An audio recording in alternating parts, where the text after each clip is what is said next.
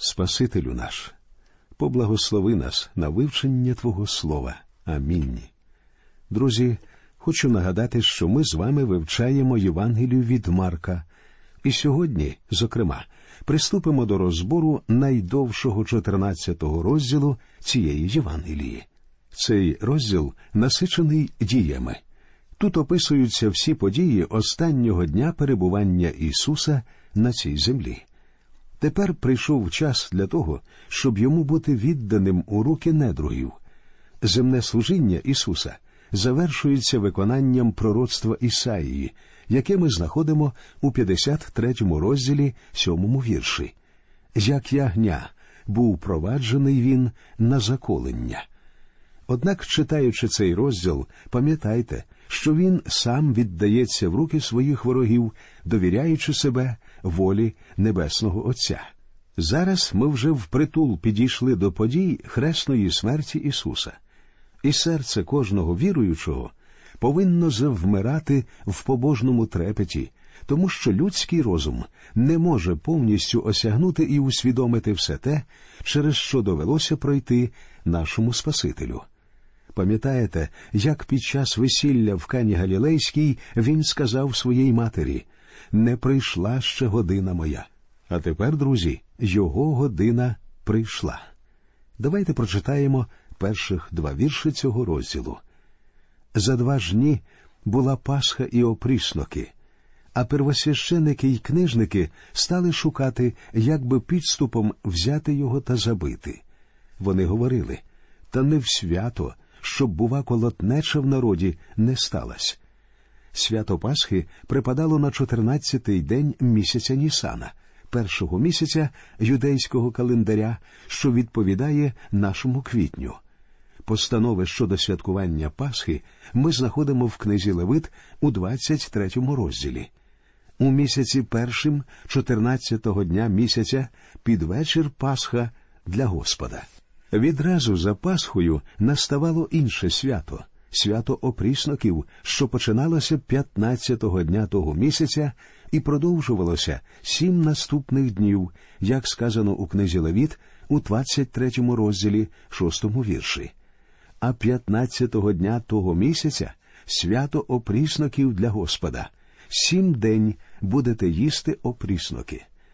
Як ми бачимо, тут представники релігійної верхівки Ізраїлю вирішили на час свята залишити Ісуса в спокої, а схопити і умертвити його наприкінці пасхального тижня, коли народ буде розходитися з Єрусалиму по домівках. Справа в тім, що вони боялися народного бунту. І це було зрозуміло, оскільки багато хто з тих, хто прийшли в Єрусалим на час свят, симпатизували Ісусу, бо були свідками чудес нашого Господа, коли він насищав і зціляв народ. Ці люди могли не допустити сваволі первосвящеників. Далі у третьому вірші ми читаємо опис чудової події помазання Ісуса. До речі, лише Іоанн у своїй Євангелії у 12 розділі третьому вірші повідомляє нам, що цією жінкою була Марія, сестра Марфи і Лазаря. Коли ж Ісус був у Віфанії, у домі Симона, на проказу слабого, і сидів при столі, підійшла одна жінка, алабастрову пляшечку, маючи щирого, нардового, дуже цінного мира, і розбила вона алябастрову пляшечку і вилила миро на голову йому. У першому вірші ми прочитали, що все це відбувалося за два дні до початку Пасхи. Подібне згадування ми знаходимо і у Матфія. Однак Іоанн у своїй Євангелії у 12 розділі, першому вірші, повідомляє, що ця подія відбулася за шість днів до початку свята Пасхи. Питається, чи не могли Марк і Матвій помилитися?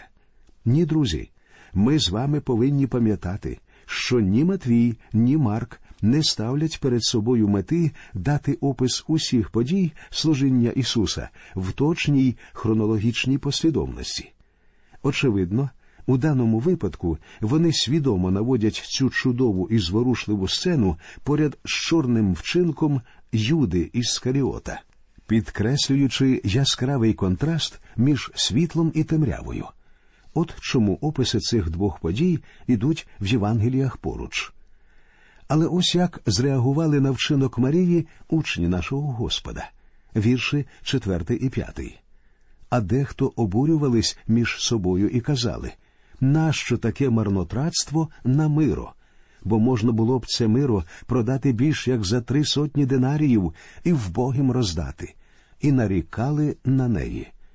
З Євангелії від Іоанна ми довідаємося, що саме Юда Іскаріот почав першим обурюватися вчинком Марії, а інші учні лише приєдналися до нього. Однак його зауваження, що гроші від продажу пахощів можна було б використати для допомоги вбогим, це не більше як лицемірне святенництво, яке лише приховувало його істинне бажання. Юді дуже хотілося використати ці кошти для своїх цілей. Сумно визнавати, друзі, але в наші дні ми теж інколи зустрічаємося з подібним відношенням серед деяких віруючих людей. Шостий і сьомий вірші. Ісус же сказав Залишіть її, чого прикрість їй робите. Вона добрий учинок зробила мені. Бо в богих ви маєте завжди з собою, і коли схочете, можете їм робити добро. Мене ж не постійно ви маєте. Якби бажання учнів допомогти бідним було щирим, вони могли б знайти безліч способів здійснити його. Бідні і злиденні це характерна ознака всього нашого часу, друзі. Убогість буде існувати завжди, поки не прийде Ісус. Треба сказати, що ця сучасна ідея, начебто за допомогою добродійності можна щось змінити, перемогти убогість повністю помилкова. Справа в тім, що перебороти убогість суспільство зможе тільки якщо усуне причини, які до неї призводять. Восьмий і дев'ятий вірші. Що могла, те зробила вона. Заздалегідь намастила моє тіло на похорон. По правді кажу вам, де тільки ця Євангелія проповідувана буде в цілому світі, на пам'ятку їй буде сказане й те, що зробила вона. Марія зробила для Господа те, що могла. Власне, тільки цього й бажає від людей Бог. Тут також важливо відзначити одну істотну деталь. Справа в тім, що Марія серцем передчувала наближення прийдешних подій, у той час як навіть апостоли перебували в невіданні. Своїм чудовим учинком вона приготувала тіло Господа до поховання. Тільки подумайте про це, друзі. Ніхто з апостолів нічого не відчув, а вона все зрозуміла і дала зрозуміти Ісусу, що знає про його прийдешні страждання. Зараз, коли над ним уже згустилися хмари майбутньої смерті, з ним поруч була людина, що все розуміла. Ця чудова історія про те, що зробила Марія, відома практично у всьому світі. Сам Господь сказав, що де тільки ця Євангелія проповідувана буде в цілому світі, на пам'ятку їй буде сказано й те, що зробила вона. І дійсно, ми говоримо про те, що вона зробила і донині. Також на підставі цього уривка я б хотів винести один важливий духовний урок. Ми настільки часто чуємо цю історію, що просто забуваємо про її значення. Марія віддала Ісусу те, що могла, те, що в неї було. Хоча істинна вартість цих пахощів була дуже високою, приблизно річний заробіток селянина. Я не думаю, що ціна має велике значення. Важливо те, що вона зробила це заради Господа. І нам з вами варто навчитися у Марії робити для Господа те, що ми в змозі зробити. У нашому житті це може означати що завгодно допомога бідним чи якісь інші справи в ім'я нашого Спасителя. Головне, щоб ми робили щось. Також зверніть увагу на те, друзі, що відразу ж після цього чудового і світлого вчинку Марії ми читаємо про брудне зрадництво Юди Іскаріота, 10 та 11 вірші. Юда ж Іскаріотський, один із дванадцятьох, подався до первосвящеників, щоб їм його видати. А вони, як почули, зраділи і обіцяли йому срібняків за те дати. і він став вишукувати, як би слушного часу їм видати його. З самого початку Юда планував дочекатися зручного моменту, щоб зрадити Господа. Однак від Іоанна ми довідуємося, що сам Господь почав провокувати Юду на його підлі дії. В Євангелії від Іоанна в 13 розділі ми читаємо. А Ісус йому каже, що ти робиш, роби швидше. Я думаю, почувши це, Юда поспішно кинувся до фарисеїв зі словами Кваптеся, наша змова розкрита. Сам Ісус сказав мені про це. Напевно, він задумав піти з міста. Саме тому первосвященики, не чекаючи закінчення свята, посилають солдатів для того, щоб схопити Господа. Однак Марк у своїй Євангелії не повідомляє нам про ці деталі, і ми читаємо далі, як Господь і інші учні готуються до Пасхи. А першого дня опрісноків, коли Пасху приношено в жертву, сказали йому його учні Куди хочеш, щоб пішли й приготували ми тобі Пасху спожити. Традиційно під час пасхальної вечері юдеї їли опрісноки, тобто прісний хліб.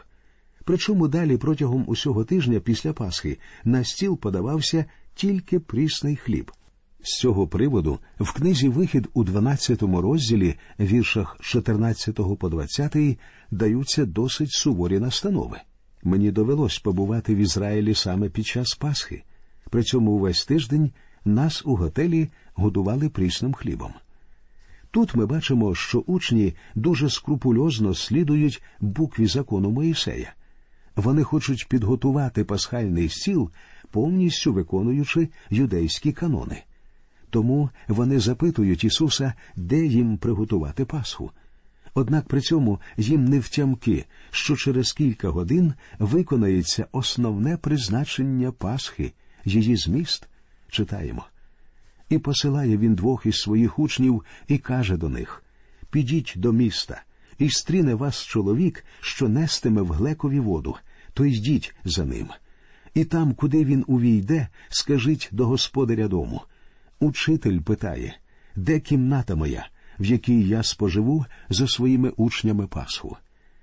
Подібну ситуацію ми вже зустрічали в одинадцятому розділі, коли Ісус послав своїх учнів привезти ослика, на якому йому належало в'їхати до Єрусалиму.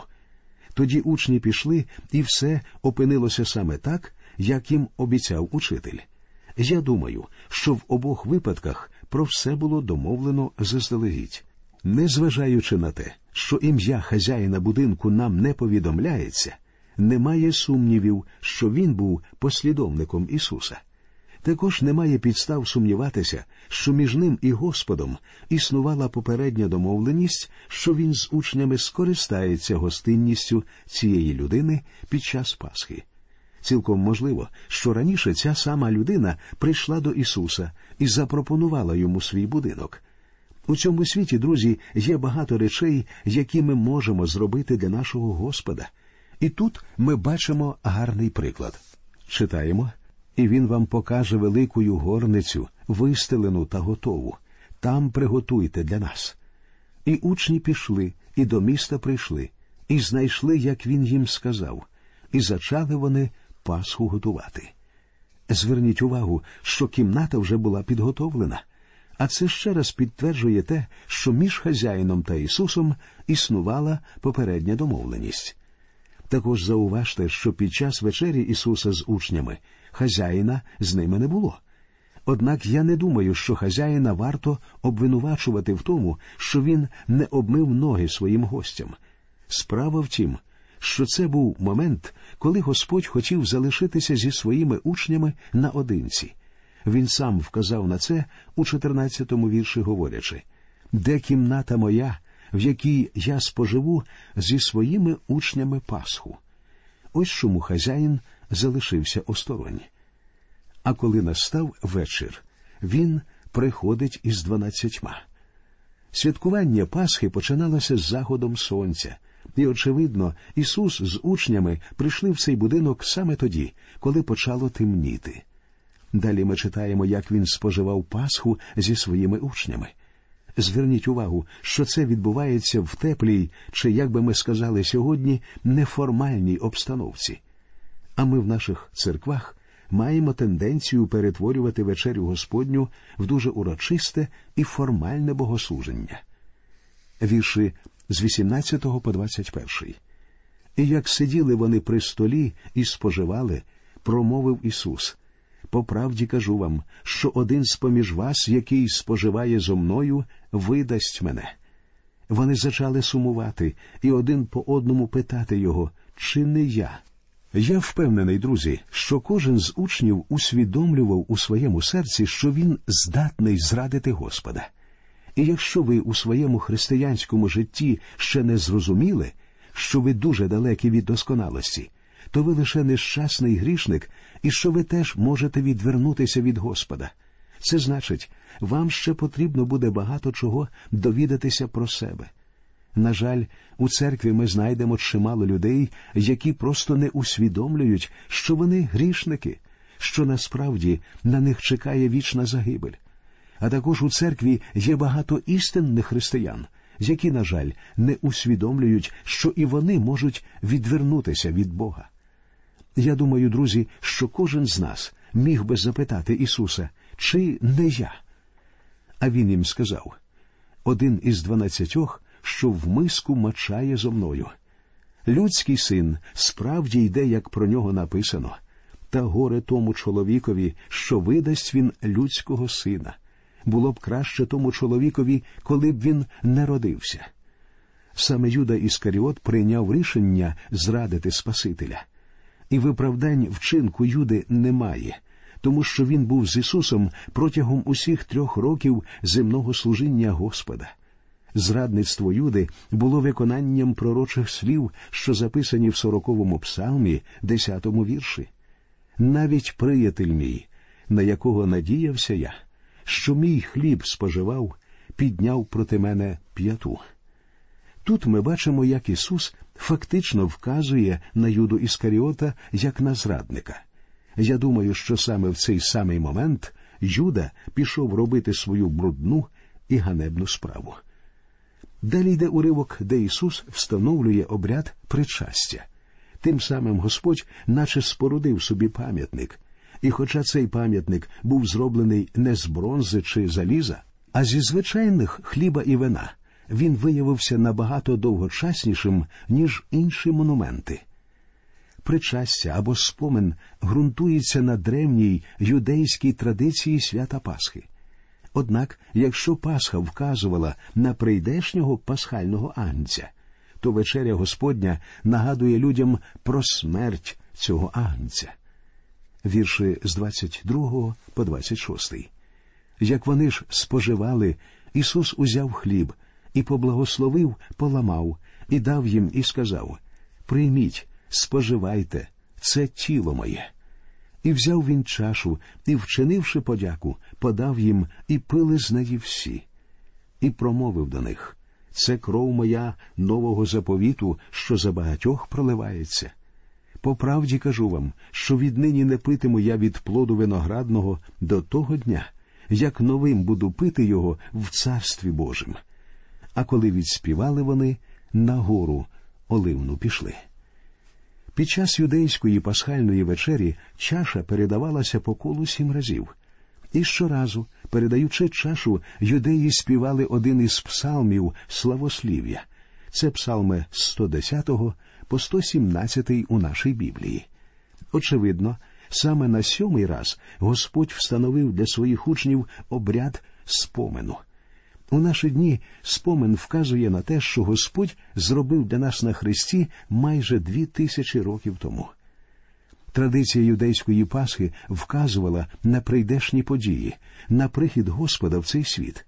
З книги пророка Єзекіїля ми довідуємося, що в тисячолітнім царстві Пасха буде відроджена знову. Я думаю, що під час тисячолітнього царства Пасха буде нагадувати людям про перший прихід Господа на цю землю. І саме тоді Пасха набуде свого істинного змісту, як апостол Павло говорить у першому посланні до коринтян в п'ятому розділі, сьомому вірші. Наша Пасха, Христос, за нас у жертву принесений. Далі Ісус починає застерігати своїх учнів про події, що от-от повинні були настати. Читаємо промовляє тоді їм Ісус. Усі ви спокуситесь ночі цієї, як написано, уражу пастиря і розпорошаться вівці. По воскресінні ж своїм я вас випереджу в Галілеї. І відізвався до нього Петро.